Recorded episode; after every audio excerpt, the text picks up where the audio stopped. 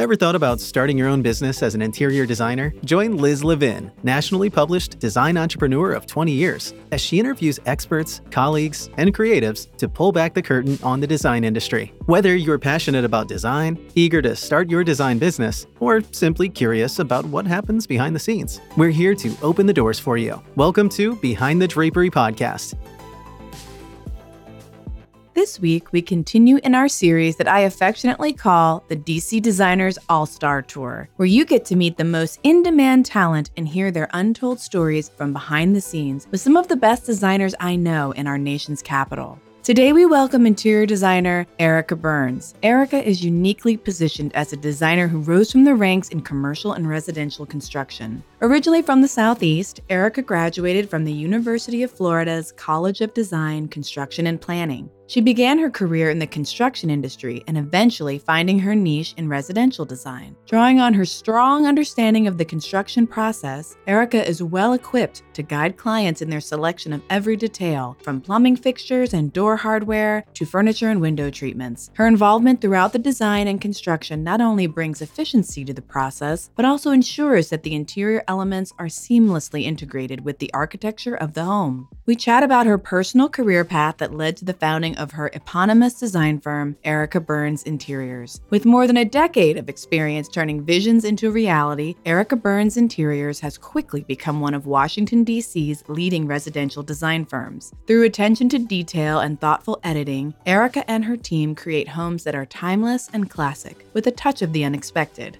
Today, we dive into how her early experience in renovation and construction allowed for mutually beneficial partnerships and opportunities with DC's top architectural firms, a dynamic relationship that exponentially benefits both the design team and the homeowner. I'm excited for you to meet Erica today and get inspired as we talk about launching and growing her firm and what she sees for her business five years ahead. Welcome to another episode of Behind the Drapery. I'm your host, Liz Levin.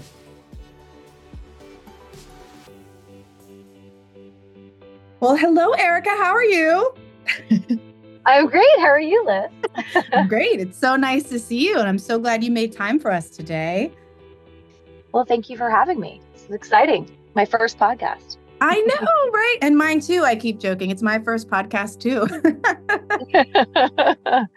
I've been following you throughout your career here in Washington, D.C., and I feel like within the last few years, you really shot up into the stratosphere with some really amazing next level projects and whole house renovations. I just think the images I've been seeing on your socials and what you've been sharing have just been stunning. And maybe I missed some intro, but all of a sudden it was like, whoa, scroll stopping moments. Erica, wow. I was like, you go.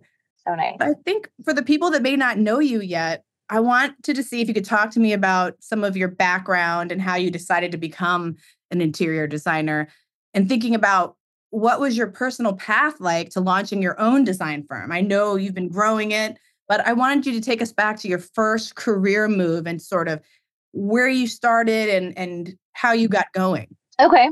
I know hopefully this won't be too long-winded, but um, it's not the typical path, I would say. I mean, I think a lot of people arrive in this role like uh, in a lot of different ways. What's kind of interesting about it. It's not always the same. Um, but I actually um, majored in construction, building construction in college. I did a little bit of architecture, a little bit of engineering, and then ended up in this building construction program at the University of Florida because it's kind of a combination of a bunch of things. I actually don't even know how I ended up there, but I knew I like, like to put things together and build things. So um, but there was like maybe 2% women. So it was kind really? of weird, yeah, an interesting field. It was like all men at that time. I think now it's a lot different. Out of college, I came to DC to work for a company I interned with, which was a big construction company. And I was doing like budgeting and estimating for large high rise buildings, like apartments. So I was pricing things like concrete and like light gauge metal framing and like things that are just so random. But I was there for almost five years. I feel like I learned a ton actually. Yeah, that does apply to what I do now. Mm-hmm. But I always loved, like I've always loved homes and houses, and I didn't really know where I was headed, but I decided to move to go to a residential construction company. So I went to a firm that did really high end renovating. It was a bit of a step back for me in terms of position, but I was like, you know, I feel like I need to do this to really kind of get into that side of it. And I feel like I was there for a couple years and it was great experience. I was a coordinator. So, you know, how we pick out tiles and all that kind of stuff for clients. And then you have to get to the builder. Well, I was that person who took all that information and placed the orders for the tile and the plumbing and took care of that. And like a selections really, coordinator? A selection that's exactly what it was, a selections okay. coordinator. And that was helpful. You know, I was on site. I got to see how things were renovated and built and put together and how so I think honestly that was like such a good education since I don't have a formal education in interior design. Um, but I learned a lot about how things how buildings are built. And I think that kind of is how I am where I am now doing a lot of renovations and construction. Like that was my background. I was really comfortable on a job site, yeah. you know, talking to trades people. But I felt like when I was there, I was there would be designers on these projects, and I would be like, "That's what I want to do. Like, I want to be that person. I, you know, I want to. So, how do I do that? So, I kind of, you know, talking to people, I convinced myself that I needed to get go back and get a degree, a master's. I applied to SCAD, Savannah College of Art and Design. I had almost moved my husband there. I was like, I have to get a master's, but then all of a sudden it was like, wait a second. A lot of people don't have a degree in it. And I have all this, like, I have a background and I know codes, you know, from building and stuff. So, and about the same time, my families, um, my in laws were re- renovating their beach house. And so oh. I was like, oh. well, why don't I manage it for you? I left my job, just trying to figure out what I was going to do and trying to grow this business and then do some of the design while I'm at it, which was awesome that they let me kind of run with that a little bit and gave me, you know, the ability to build a little bit of a portfolio. So I was managing the renovation, finished when I was like eight months, pre- nine months pregnant, like almost a baby. It was like kind of crazy, but out in Bethany Beach in Delaware. But it was so fun. And it would like we redecorated and all this stuff. And I randomly, I was like, well, I'm going to photograph this. So I photographed it and I randomly sent photos to Jura at the Washington oh, Post, yes. who I didn't know. I just like looked her up in the Washington Yes. And I was like, well, she writes like for the, you know, the home smart. section. So I yes. just like randomly, I was like, maybe like on a whim, maybe they're doing a beach house feature and something. So she loved the photos. And then it, they put it in like the local living, like the cover of local living, which was just wild, you know. So that was kind of yeah, it, and it was really my dog. I think at the time I had who was on the cover, mean? and I think we put him like I remember we like moved the sofas and we put we I had a golden doodle. He was like a big shaggy dog, and we put him in like right in center of the photo. He of course was on the cover. Like it was just so I kind of think it's partially for him, but um, I think yeah, really yeah, interesting though. I mean, you're echoing I think what a lot of folks have kind of gone through differently. I mean, I think being having a background in construction is uh, positions you very uniquely. But I think a lot of us sort of have had myself, at least I'll speak for myself, had to learn by doing too. I don't have a degree in design, and you have to get that practical knowledge. I'm envious. That was really smart that you were on the job site with all of those um, commercial and residential because I felt like I had to learn that after I got those projects later on with the builder and the architect. I'm I'm listening and I'm you know doing the piece that I know how to do, but I was learning a lot. I mean, I came through this from retail furniture and custom goods. So that's, you know, of course, where I lean now, interestingly enough. Right. Yeah. Well, which I knew nothing about. We were furnishing some of this beach house. And and I did ha- like once I kind of put it out there, there was I had a couple other people who were doing small renovations, but then everybody wanted furniture too or window treatments. which was like, uh, okay. So like, I remember going to the design center and I was like, I walked into American Eye and I was like, um, how do I buy a couch? And they're like, first of all, it's not a couch, it's a sofa. Uh, and I was like, okay. And then, you know, they're like, and this is how you do it. And then, and Debbie, you know, like walk me through all yes. the cushion packages. It's you overwhelming know, years ago. Yeah. And then I remember going to look at fabrics and being like, I asking someone like, how do I get a piece of this to take home? And they're like, you mean a memo sample? Like you here you have to get an account, like fill here's the pad. I mean, I knew nothing at all.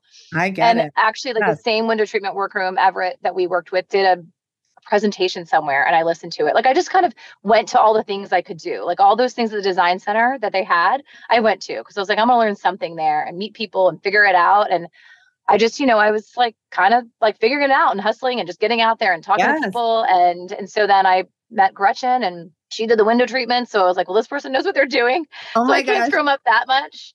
She's so that side of the business still obviously with both of us, we will we both do all our business with her now. And so I feel like I was like, I just have to find the right people, the right team that can help me, like who are experts in what they do, so that I don't have to know everything and I can pick that up along the way. But I mean, I, you know, I made a lot of mistakes. Like, and I just had to fix them and pay for them. And that's that was kind of like my education. Instead of spending mm-hmm. the money to go back to school, I just paid Same. to fix mistakes. and you know, it's like, okay, like, that doesn't work. Now I know. Like someone had told me once they had a sign in their workroom and it said, "Ask me how I know." And I was like, "That's really good," because literally, when everyone's like, "Oh, how do you know that?" I'm like, because I did it wrong the first time. and I, oh my gosh. I won't do it wrong again. The first yeah. time you can't get a sofa through the door, or the first time I used drapery, um, sorry, upholstery weight fabric on drapery, which was also with Gretchen, who I jokingly call my big sister because she was like a pivotal helper. She's, you know, a little bit ahead of us in our career. She was the first person like help me. I was like, how does one do window treatments? What words are you using? And she'd stand next to me and make me look good and be like, Roman shade, you know? yeah, exactly. we're, we're, gonna have her on here. I told her she's coming on. okay, good. That is good. You definitely need that because yeah, yeah, window treatments are hard. I mean, I'm still, and I would say even all of this stuff, I'm still constantly learning things about construction and window treatments. It's just you'll never ever learn everything. It's just an endless learning experiment. Every client's different, and the people that you bring to the project are different. So that does keep it interesting in terms of working in design. I feel like there's certain processes that are the same, but the cast of characters and sort of things you uncover and learn about, whether the easy way or the hard way, definitely keep us on toes. Oh yeah, always. And I mean, it, we're still we're making mistakes all the time. Like there's just there's so many pieces and parts in our business. So it's it. I would never tell anyone I'm like you know we're gonna get 100% of everything right every time.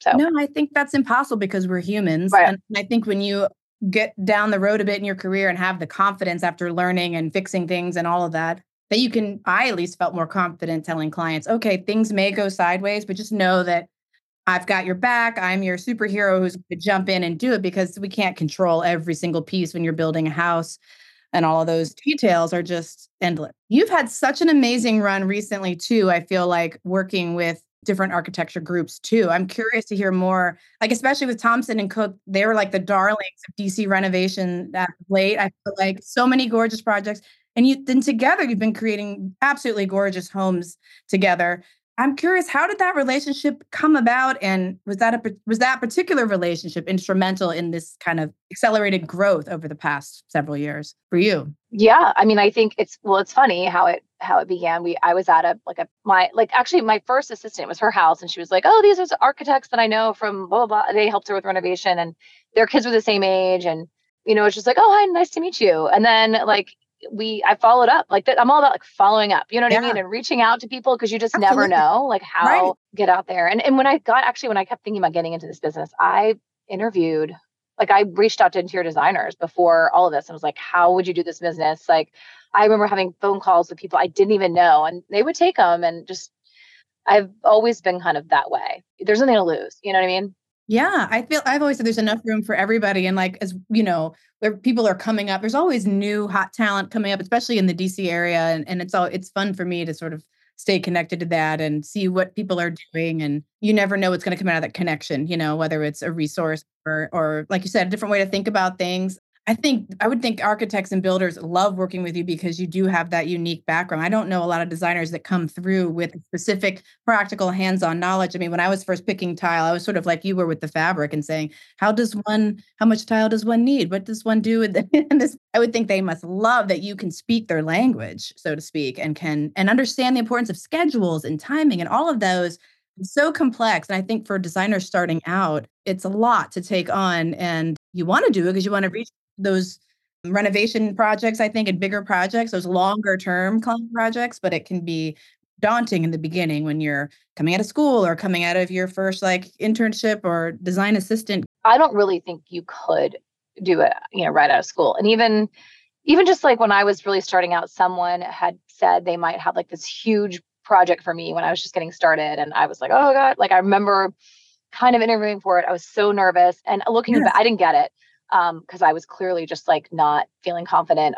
and i'm so glad i didn't honestly because I, I just wasn't ready for that like i do really feel like you have to work your way through the size of projects and kind of get your arms around it like my first jobs i mean were small you know decorating projects i needed to do that to get the confidence and like plus the mistakes like talking about mistakes they're much bigger when they're oh when you have big when bigger stakes like bigger stakes are bigger costly mistakes you know, yeah, I think like it's I've been doing this, I think, since 13, 14 years. Wow, time is flying. Like you said, I think it really is flying by. And um, and I have to say, it's just so funny. When I when I was getting started, I went to that show house. That's when I started my business. So I, like it was right around 2010 when I was, you know, dabbling. And I remember going to the show house and being like, oh, okay, like this, like Liz is legit. You know what I mean? Oh. And like Marika was in that one. I was like, these are like these this is what I need to strive for. I mean, literally, that's so funny just thinking about it. Like, and now here we are chatting. But um oh now yeah, you had such are. A, I mean, my goodness. I mean, your body of work is like,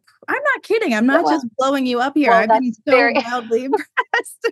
that's very, very sweet. We yes. but think but I mean, I equally think the world of all your stuff too. So it's like it's funny how life works like that. But yeah, it's we've had I've been it's been great. We've had I mean, we, all our stuff now is, you know, client referrals. It just kind of starts taking off and then you photograph things. And I don't know, it's just, it's, I love the momentum. I think it's been awesome. And figuring out how to scale it and how to grow has been really interesting. Like it's a whole other set of skills, you know, being a business owner. So it's just so different, you know? That was one of my questions for you too, is you've grown your team to how many people in your office now? I know you're all in. And I feel like that's something too that you said, like you decided mm-hmm. to scale it and really go for it making that decision and sort of what steps you took and and how many people and sort of what roles does your uh, do the people on your team play? There's seven of us now. So for the first, I mean, from 2011 to uh, the first like four or five years, I had some part-time help. Um, I mean, Anna Matthews, who I was talking about, who's like the cocktail party I went to or whatever, she was my first part-time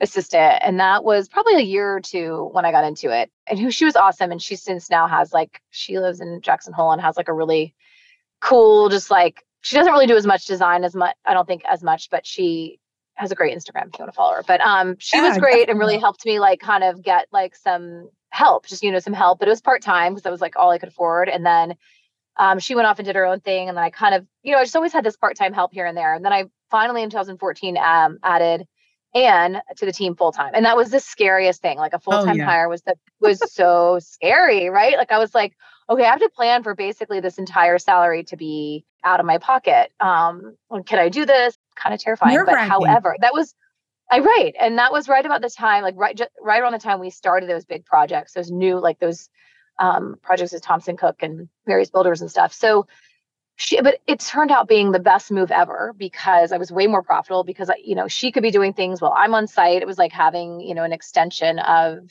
myself. And it was, but at that time, I mean, prior to that, I was doing everything. Like, you know, I was doing like the client meetings, the bookkeeping, like after, you know, oh, hours, yeah. like when my oh, kids yeah. are like, put them to bed when they're babies. And I'm like, you know, trying to like invoice and it, you know, it's exhausting. And then I'm doing like the returns for like the oh accessories, like, I mean, everything.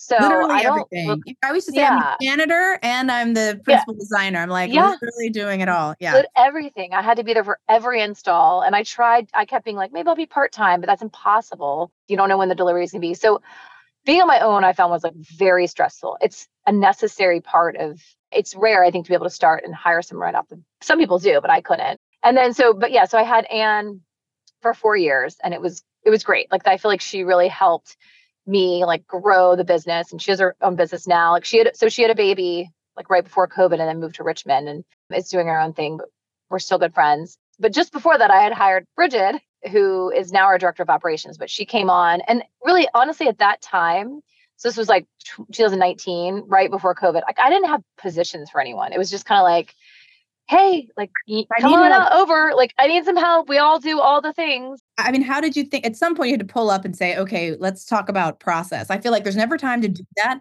But if you don't, you start drowning and everybody's overlapping. And there were some key moments. I remember my first like delineation was I'm going to have an operations manager. And once I design and propose, then I'm literally passing the baton to this person so they can do orders and fulfillment. And I found that you know division of labor to be great for the client obviously for myself too but it, it was hard it didn't come naturally it's sort of like an organic like what are we doing? We're doing all the things but we're doing them all simultaneously that's not good either. Right exactly that was in that phase for a long time just because i didn't even have like you said i never had the opportunity to just like stop and and just sort of we just didn't have any of that. It was just such everything's a fire drill all the time. You know, we're I didn't want to say no to too many projects. Like it, it, it was a lot. It was just a lot. You're building your team. You're gaining this momentum, and then everything shuts down in March. And I remember my husband said to me, you know, collect every check that's out there. Who knows? Yep. Yep. And then the opposite happened. It was the opposite yeah. happens. I know.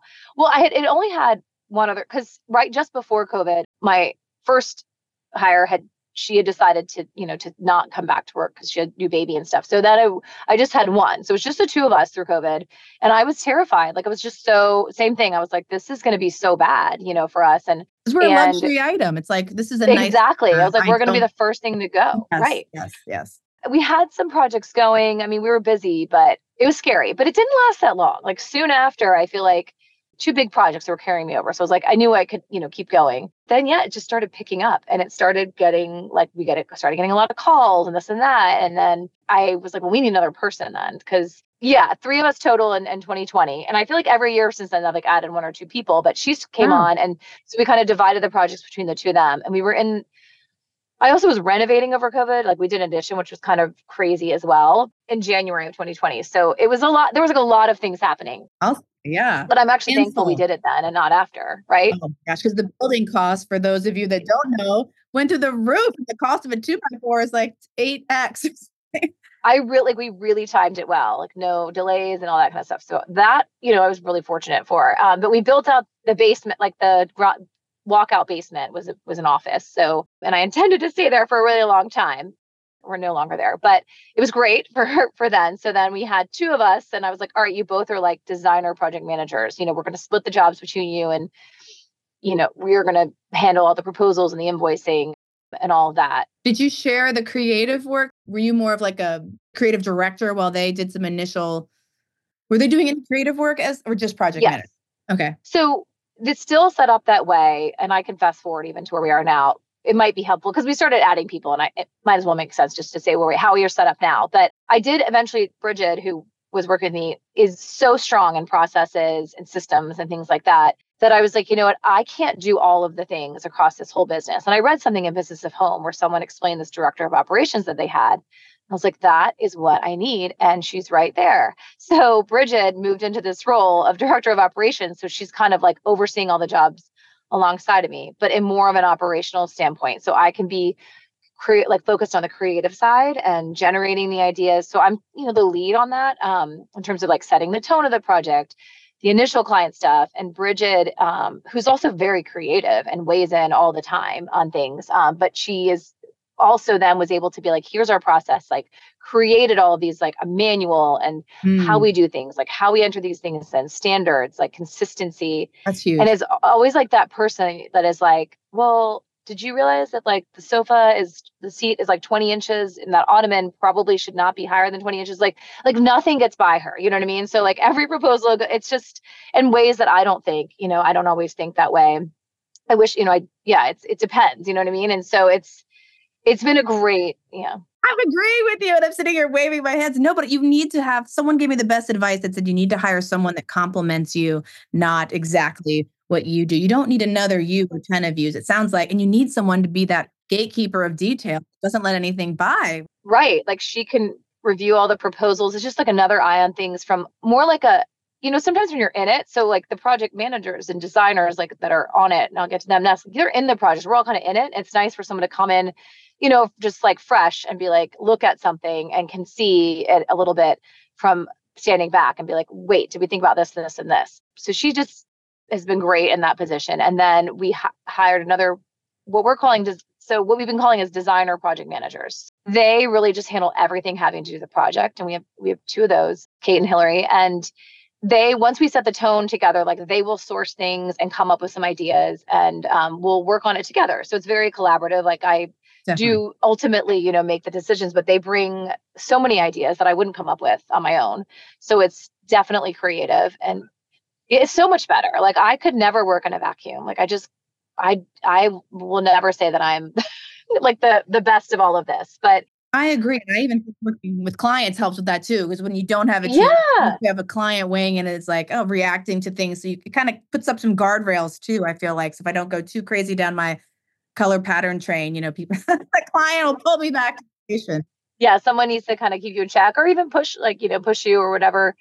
I think what I do best is like understanding kind of listening to the client and taking that and trying to like put it into the interiors, you know, but I can't like I love for new ideas and new sources and and then so then we're like doing that and I'm like, okay, wait, but they're so bogged down with all these orders, like placing the orders and tracking it. They can't get these design proposal like things together. So then I realized we really need help with procurement. So then we added someone who can like once the proposals are done can kind of run with the orders and who's been awesome and like tracking and that kind of thing. So, you know, it's like as we go along I'm realizing there's better like more efficient ways to do things that can make us all, you know, better at what we do. So now we're going to hire for a project manager role, essentially kind of breaking apart that designer project management role so they can focus on the design side and then have someone doing the project management side essentially kind of and procurement too. And so we're kind of having like little teams, if you will.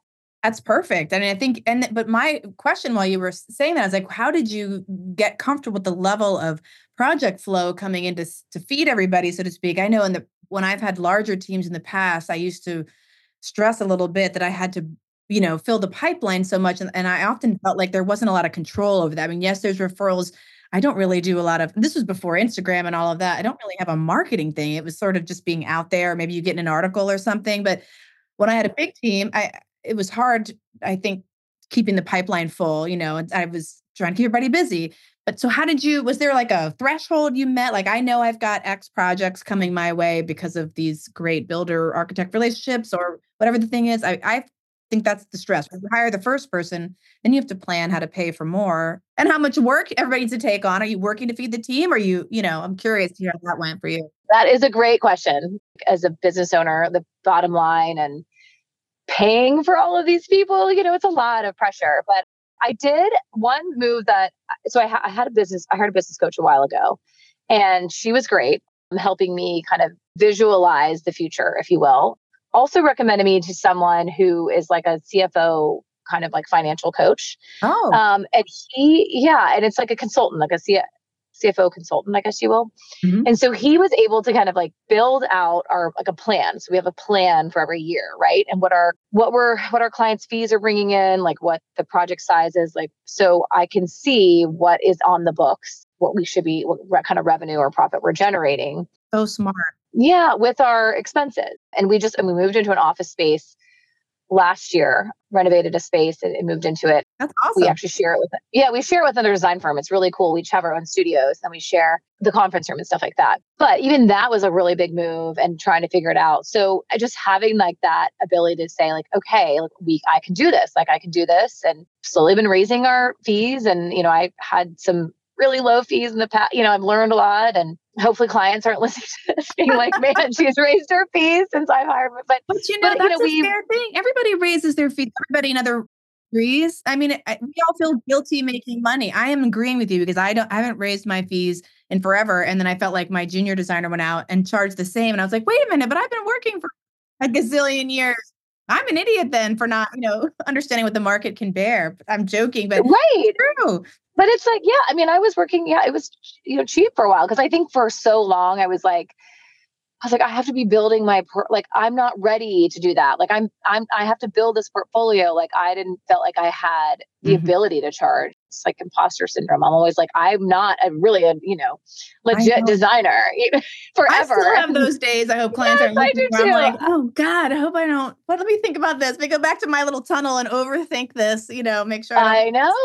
Same. It's like it's it's been recent that I finally like had some confidence, but Oh, but yeah, so I mean, well, no, I mean, it's like, well, you know, it's just always a, our industry yeah. is like, you're just out there all the time. Everything's out there. You're always on display. It's always, mm-hmm. someone's always judging you, your work and blah, blah, blah. And like, it's yeah. hard to not always be a little self conscious about it, right? It's just totally it's exhausting. It's like your name and da da da, and it's you get all the great stuff. Don't get me wrong. I hear when you people say, "Oh my gosh, I love what you posted," but like I'm like, well, I'm not hearing what they what else they're saying. You know what I mean? So can um, you believe but, she put purple in there? I mean, who likes purple anyway? Yeah, exactly. I know. Like, you know, like then you can blame the client. Well, the client really loves. yeah, exactly, exactly. I didn't want to do that, but they oh, the client made me. we love our clients, but we do exactly their input. I mean, I have not gotten to the level of superstars where you like say it's my way or the way and I have a look, and then you move out for a week and it's done. I mean, I can't believe it's possible for some. Apparently, it is. Yeah, mm-hmm. no, and I don't think I'll ever be that person because, oh, first of all, I don't even have like a look. You know what I mean? Like Yeah. my projects are all over the place. But I also feel like I would. I think about that too. That would be so stressful for me to not have some sort of approval from them Yeah. just to design. I mean, it sounds awesome, but also like, what if they were like, I hate this? I don't know. Oh my gosh, it's my worst nightmare. Can you imagine? right? Like I don't. Ta-da! No. Oh my god. No, I know exactly. So I know I don't. That's crazy. Those like New York projects. I feel like it's like here's you know a couple million dollars for my condo. Like just make it happen. You have at It's it. wild. I mean, it's that HGTV effect. People will ask, "Well, what do you Yeah. install it?" I was like, "Well, in my world, I'm um, it's in, and people have budgets, and that's great. And so it's coming, it's rolling in. I mean, I guess with whole house renovations, though, we are bringing more in at once. But I found too that Yeah. the renovation can stifle the decoration because for a lot of folks that aren't, you know, multimillionaires, they're not, you know, if Right. they're investing in the home and the construction and the architect, then the furniture may be, you know, installation may be slowed down just due to budget and Right. you know, just the fatigue of spending, the hemorrhaging over the whole project, which I Oh, yeah. understand.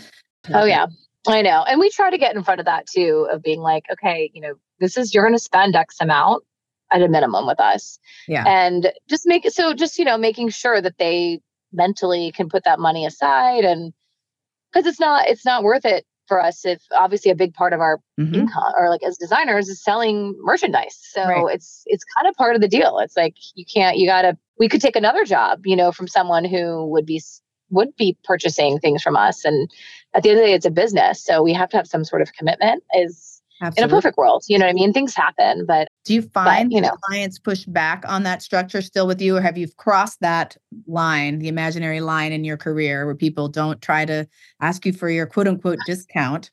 That's a Ugh. taboo topic. We've talked about it a little bit with others because I think we all are dealing with it in the advent of the internet and everything opening up. Yeah. We're no longer gatekeepers, you know, it's more of like guides. yeah it is hard i feel like the markup thing is Mhm. probably one of the biggest like constant struggles that I've had. And I think it's taken me a long time to finally, instead of being like, well, okay, you know, sure, like you can buy it if it's like from there, you get a discount, like all that kind of stuff is I've finally been at the point where I, I kind of feel like, you know what, this is how we do things. And for us to take ownership of a hundred, like hundreds of thousands of, you know, dollars worth of merchandise, like that liability, and to be able to like deliver a level of service that Mhm. we want to stand behind, like that's how it works. You know what I mean? The markup, like it's just a markup. You And can't have both. and you can't have us you give women all the and- responsibility and not making a profit. That's lose lose on the designers. right. actually. It, yeah. it, it is. And it's just like what, you know, and, and honestly, I've said this, I'm finally like, I've, again, like it's taken me a long time, but I say, you know, I, there's definitely less expensive ways to do this. Absolutely. Like Mhm. you don't, this is not the cheapest way Never. to furnish your house.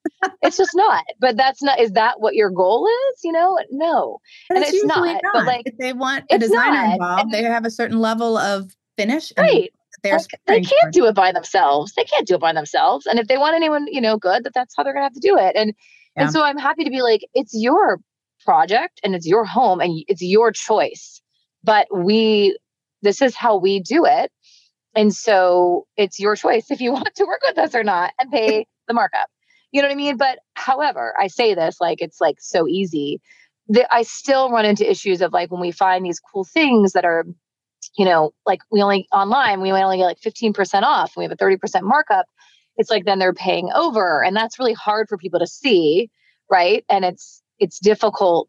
It's still difficult with some clients, but I want to be like, hey, you know what? I get 60% off on this other item and you're you're saving, hmm. you know, 40%. Like even with the markup, it all evens out, you know, but So they you're just in on those flat markup for clients. Like you have, you're very transparent and say we do X markup on it, no matter where it comes from. Okay. We do. I I'm rethinking it though, to be honest, because of this kind of stuff. Is like, well, you know what, I'm fine. Like we can cap things at retail, but then, you know, when we can't pass along all of this wholesale, you know, so it's just a, it's a weird um It is. it's like, do you right. I mean, I wish sometimes I wish I could be like, this is how much we need to make on the project. Like let, let everything else open book. Like Well, this is what you know, this is the profit. But like that would weird people out even more, probably. I think you know what I mean? the So- whole flat fee Yeah. versus hourly markup thing. People debate still at every single high point thing I right. go to or whatever. And and people come down from New York and say, oh, we mark up a certain amount and that's it. And you can use your client credit card, which I think they're changing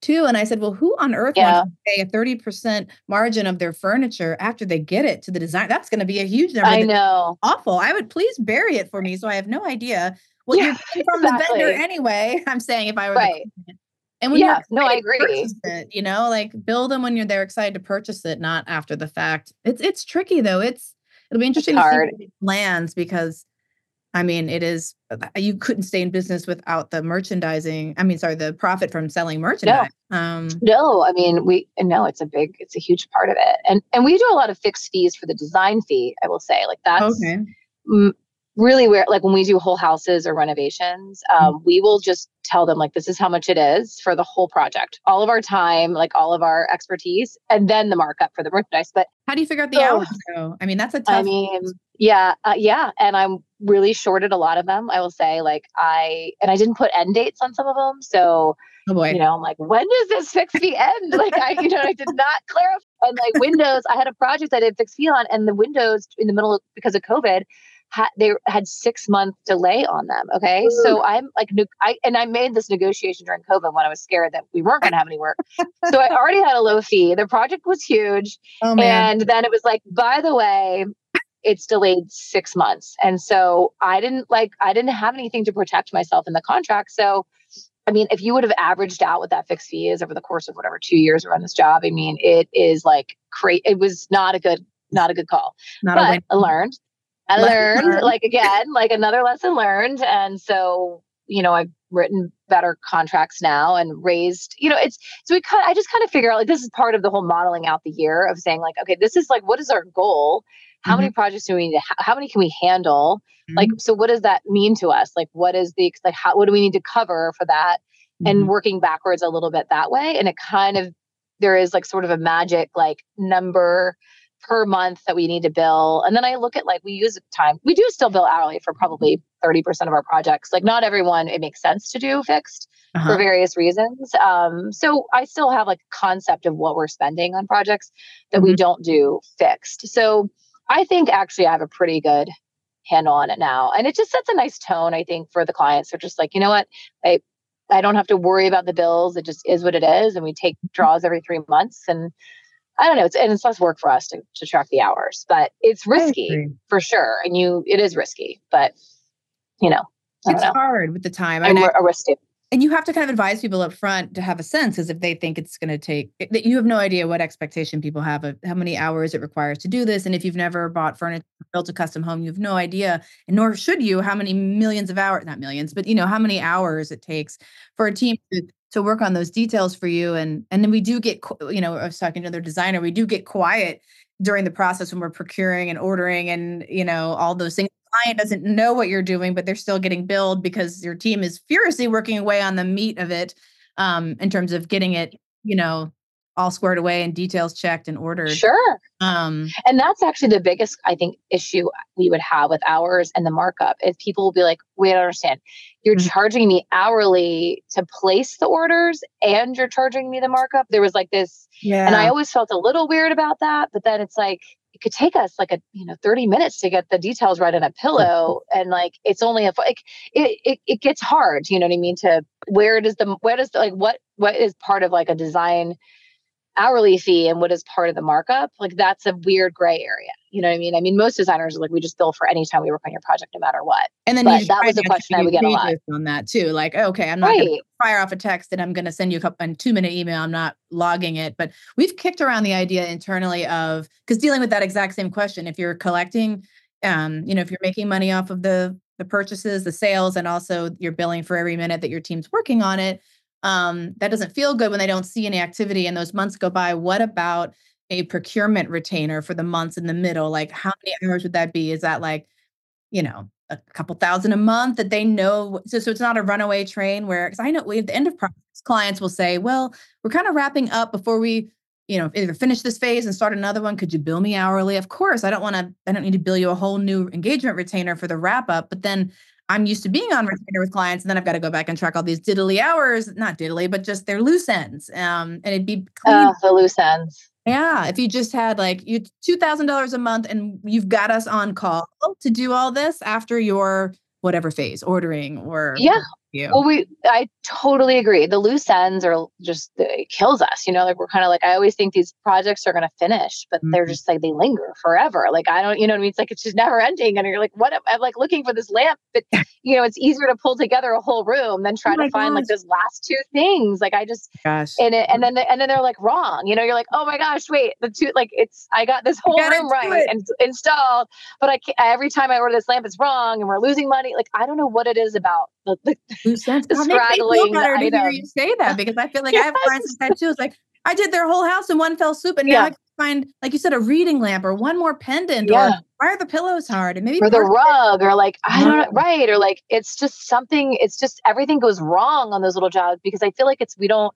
I don't know if it's our attention's not fully on it, but I don't act like I, that sounds like we're lazy or something. We do the same thing, but it's hard to be i will say it's hard the momentum to be in and out and in and out of a project that's it. I've found you know what i mean? And like when you're in it and you're like so to what we just like so on your point is like okay we finished our project with a client and it's like a fixed fee is over we are we say okay we know you're going to need something again like you're going to want us to come back and do that guest room that you didn't want us to do before or uh, you know do something in a year. So um we do say like we're going to give you a minimum monthly monthly, hourly, it's hourly at that point, but a minimum. Um, so that, like you said, I think it's, you know, like a couple thousand dollars a month or something, just so that, because like you might, like also in these projects, you'll send something to these clients and then they won't respond for three weeks. And then they respond. And then you're like, oh, I got it back in. I'm, I already moved on and now I got it back in it. And that's the challenge, right? It's like, why did I pick that? I don't remember. And so it sort of keeps everyone really streamlined is the goals, right? Like these are all goals. I'm not going to say that we are it's like 100% yeah. doing this. Right. But it's like saying, get us your whole list of all the things and let us like tackle it all at one time and then keep it moving and wrap it up.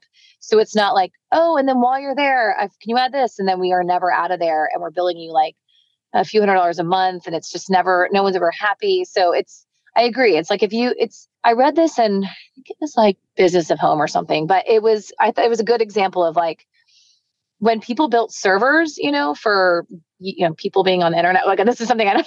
Oh yeah, my, um, store things on know, servers. I know like I'm not a tech person either. The yeah. web, right? Like the World Wide Web. I don't know servers. I was like, it was basically saying they had to build them to have the capacity that everybody was going to be using it all at the same time, right? And even though nobody is, and I feel like that's kind of like if you want us to be engaged in your project, we have all of our clients we have to like have the resources to be engaged across all of the projects. So we're not taking another job because we've got this job there. So therefore, and you know, the other side of that is the client has to realize like for us to keep that space, you know, in our server, like to be engaged, we have to bill you the whole time. You know what I mean? So I thought that was like a good analogy of the hold space for them. It's kind of what you're saying. Like, if right. You, it's a great. Yeah, analogy, I don't know if that was a great analogy, but right, no, yeah. I think it, it made sense when I read it. Right? Yeah, it's no, like it we have to have the capacity because like I have to plan for all of the clients if I'm saying I'm engaged with them. Like they're all going to come back at the same time and want things. So we, if they're want us to be involved, like that's that's a commitment, and, and no one's really pushed back on it either. So it's not like it's a big deal. It's just more like you know setting expectations. Like this whole job is basically like this is what we expect from you, and this is what you can expect from us. And then no, everyone's always happy as long as you just you know, set those expectations. Clear about it. I, and when you were speaking, it made me think too, beyond, I know you said, oh, it sounds like we're lazy. And I know you don't mean that because I think it, you definitely now, when you have a whole team scurrying around for sort of an ad hoc request, I think when you were I thought it's a lot about, or I should say, I think of it as being in that creative flow. And when I'm really in the flow of a house and you're thinking about all the rooms and everything's firing and your ideas are coming, you're like excited about that fabric and, oh, we're going to do this paint color. And then you take a yes. break from it and you come back and do one small thing that doesn't seem that important, even though it is to the client. You're like, what? I'm not that excited about this. You're going to make me spend, I don't know. I've got to go run down. It's kind of errand. It feels like errand instead of part of yes. this creative flow when you're really, and it doesn't bode well for them. I have a client now who's take really has a hard time making decisions, and I've tried everything to sort of goal poster and say, let's do this. And, uh, you know, and I am not yeah. creatively motivated at all. I hate to say it because it's uh, everything stripped away down to like the basics and and I'm out of the flow. it I I completely agree. It's like right, it's it's it's so hard to explain and yeah. You, and you can't really tell client. It's like awkward. How do you explain that? It's always right. a, yeah, right. And like, or they want you to come and it's like you never fully are able to get your arms around it and like do what we do best. And those, I can. It's always those projects that are least successful. Is either where we never really were given like full free reign, free reign, yeah, free reign to really like run with the whole concept. It was like, well, let's just do like this space, or like, you know, I have old clients who are like, will you come to my other house and you know do a little bit of this, but like a little bit here, a little bit there, and then it never pieces like no one's ever happy because we're not actually looking at it holistically. Or like we have clients who right, and then I have other clients who have great style, but they might they want to really run the project and they really want to say, well, like I'll like here's a suggestion. I'm like, oh, that's great, but here's like six others that I like, and then and then it's like, uh, wait, uh, who's I'm wait, am I? Do you want me to be on this? And then I'm always like, kind of, it's like a reciprocal thing, and it, you know, it's just it's just never. It's all about having like a system and a like a trust. It's just a trust and a process, and and right, like being able to like creatively look at it from big picture. Uh, yeah, it's it's hard to explain, but it's I hard totally to explain agree. if you're not a creative person. If you're an artist or a Right. painter, you can kind of get into that flow analogy. But I, yeah, I and I don't.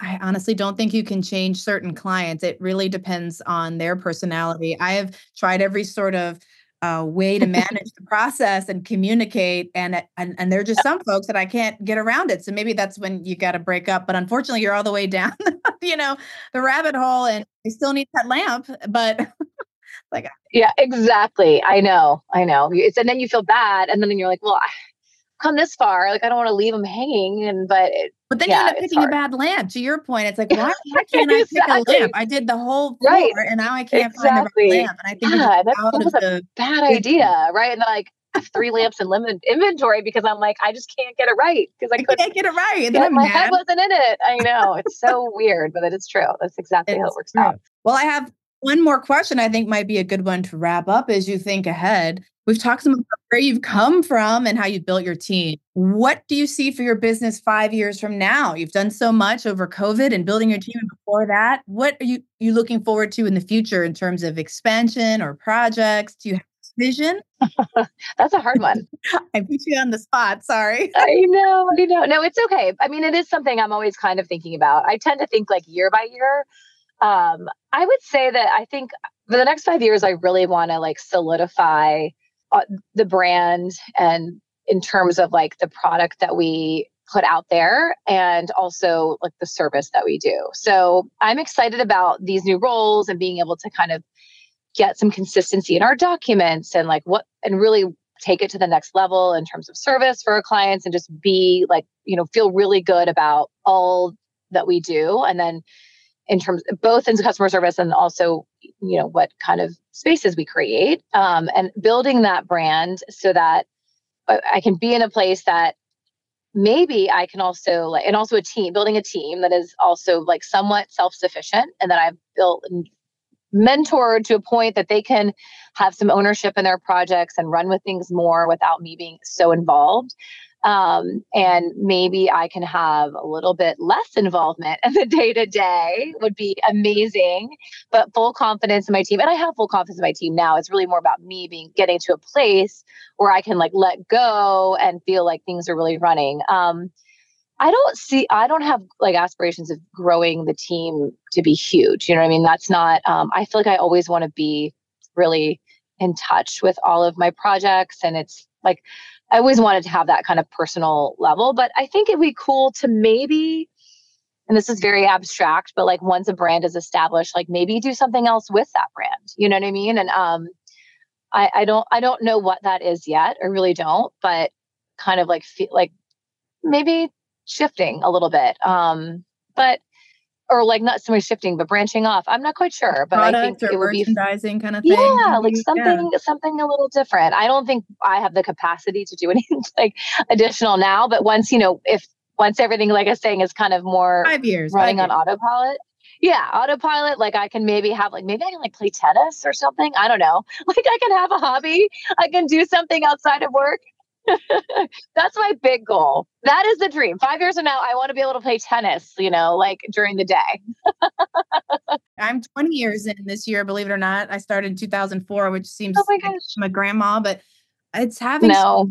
you know, I agree, like uh, ownership of your time and being more of a creative director in some aspects when you have a team that's really Yes. gelling. If they could do some of the Mhm.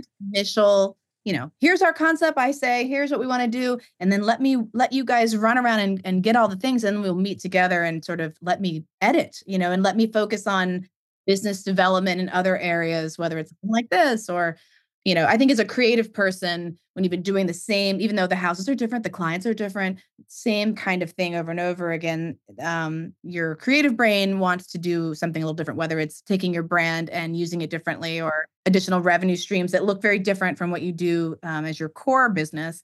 Um, Right. or not to Yeah, think That was well said. time. Yeah. Um, That was oh, well said. Yeah, and you know, client client interaction is is a lot. Like it's a lot, you know what I mean? And so a lot of energy. um yeah. Yeah. it does. It's a lot of energy. And so, you know, I think you can still love your clients and still feel like, um, you know, a lot of big designers I know move away from one to one full time because it's impossible to scale that way as we are one individual. And then they move on to things, whether it's commercial hotels where they take that brand and move on and do something like that. where There's more of a, you know, bigger scale project and less of an individual working with married couples in their home and all the things that really wraps into people's personal lives, which can require more energy, shall we say, than exactly. And I'm like an empath. So it's like I, I absorb and like, you know, all of the things and I, I, you know, I, it's just like, and even great energy, like is all my clients are awesome. Honestly, I'm so lucky. Like they're wonderful, but it's still like you're on all the time and you're kind of like, do you like this? Do you like that? Oh my gosh, I'll do this. And it's, you know, and then you're like in the office and everyone's like, Erica, what about this? What about this? And then you go home and your kids are like, Mom, Mom. what about this? yeah. look So at me, look like- at me. I'm like constantly in the service like mode. I'm just You like literally constantly, constantly- service mode. Like Yes. what does everybody need from me all the time? So yeah, that's I think sometimes it'd be like that's why it sounds fun to kind of think, well, maybe there's a way to shift this where it's a little bit less of that, but um You don't But, want you to replace all of it. I think not a bad thing. No, no, no, no. you know? Um, yeah. I mean, exactly. words in your mouth, but I think I, I've No, just no, no. I would be others. sad if I, Yeah. yeah, I actually would be, I in, in weird way, like I do, I love it. Like I love meeting with people and being, and the day is different and all that kind of stuff. But Yeah, yeah. that question got me stumped. So I'm just more like thinking out loud about I'm it. glad so. I had a stump-worthy question. I mean, I, I think it's fun to think about fibers. I certainly don't have a, oh, this is what I'm aiming towards. Is I'm sort of like a figure it out as I go kind of person too, and learning by doing. And I get an idea, I'm like, oh, shiny thing. Let me go try that. You know, and I can't help Right. it. Like this podcast. I love all your new things though. I love all like the design and uh like your small design and your podcast and like what you're I think it's awesome you're helping people grow their business because nobody knows where to start. You know, everybody wants to get into this and it's hard. It's, it's hard to know where to find that information. I think people were, you know, kind of closed door about it more so, at least when I was starting. Definitely had a lovely peer group, but I just think the industry as a whole, I think DC was sort of special that we had kind of a crew of our age group kind of coming up around the same era. People were very collaborative in the sense of like sharing info and stuff. But um, I think it's daunting, and you know, it's just a different landscape now too. With I keep saying the internet, but all the things. Um, we got lucky, I think, starting out having the traditional model before it was you have all these like computer AI rooms and renderings, and just now you can Google search your proposal and people are like, hey, what about this? And if you're just starting out, you don't have that confidence experience or sort of body of work behind you to say, no, no, this is my way of doing business. Not to circle back to that again. We all like, beat a dead horse on the pricing thing, but it's just something we struggle with. No, but that is hard. It is very hard. The whole AI thing, like I don't know what that means for Yeah. us, but I know it means something. I think the human connection cannot be replaced. I think reading people, being an empath, all the things that we spoke about, that can't be replaced by a computer in our industry and others. People want that full service experience where you're coming in and you're listening to them and you're coming up with these ideas that are based on their lifestyles and what they've said to you. And that is really exciting to be on the receiving end. that I don't think a computer can 100% replace. I'm sure it'll do a lot that I am not aware of, but mm. for now, Maybe it'll just do stuff that helps us because I Yeah. totally agree on the client side, but maybe we'll it'll do something that's helpful for us. I don't know. I don't know what that is yet, but good Chat with it. GBT. Yeah, ChatGPT is helpful, and Canva with its AI stuff is Yeah. helpful. Yeah, exactly. There's some good stuff that comes of it. So we'll think of it that way. Something with that. Well, and For on a positive note, right? Yes, One of the positive, AI exactly. is going to help us, and we can't be replaced. is. yes. You know what it's good for? Actually, ChatGPT is great for Instagram captions, by the way. Oh, really? Yeah. If you get stumped, as a side note, I'm like, tell me something like what is a witty comment about a bed in a I don't know like whatever in a bedroom or I don't know something. I try that's it. It's actually really tip. fun. I'm like, no, that's too much, and they'll say something. No, a little bit like lighter. It's yeah. So anyway, that was That's smart. I'm going to use that now. I'm going to go. I'm, I'm the one doing my social media. Are you on yours? I'm the one creating the things. Or do you outsource? Oh, um, No I do have no help. Well, I've, no, I, I, I have, I'm a back and forth. Like I have, we do, I have help, but I, the, who's awesome. This person's awesome who helps, but I'm like such a control freak about stuff that gets put out there. I sort of insert myself, and I'm, I, I need help with things like reels and stories and stuff like that. Um, Yeah. but posts, I generally like kind of handle myself. I take control of. So, I learned a new tool that you can outsource that I hadn't heard of before called ManyChat, and it's an auto reply. It's like a, bo- robot that replies in your in your stories. And it's, if you've ever seen those things where people say comment oh, whatever, and I'll send you the link. It's this ManyChat app, a promo for ManyChat. And you can set up these sequences and things. So I'll have friends who will comment on something that's great, uh, Liz, da da da. And it'll come back. Thanks so much for your feedback. Follow the podcast below. And they're like, wow, okay, great. You know, they think. I was like, oh, geez, that's Yeah. my robot. That's Liz, the robot outsourcing. oh, for- that's good to know though. That is really good to know because that's great the hard part. It's like the engagement and going back and forth is difficult. Yeah. And then, and this Yeah, it's just so I can do time consuming. yeah. Yeah, when I won't, I won't get started on the whole Instagram topic because that'll be another hour. But yeah, we'll it's a a lot. in that for next time. We'll hope Yeah, to have you exactly. I'm so grateful for your time today. You've shared so much great insight, and Oh, I'm excited for our listeners to learn more and be inspired by you and your journey. that's so cool. Yeah. Well, I enjoyed my first podcast experience, so thank you for making it painless. Yeah, thanks so much. Well, thank you. Thanks for listening to this episode of Behind the Drapery, where we pull back the curtain on the interior design industry through stories, insights, and creative processes that shape the spaces we create. Make sure you subscribe to get the latest episodes from your favorite podcast platform. And visit our website at lizlevininteriors.com for more information.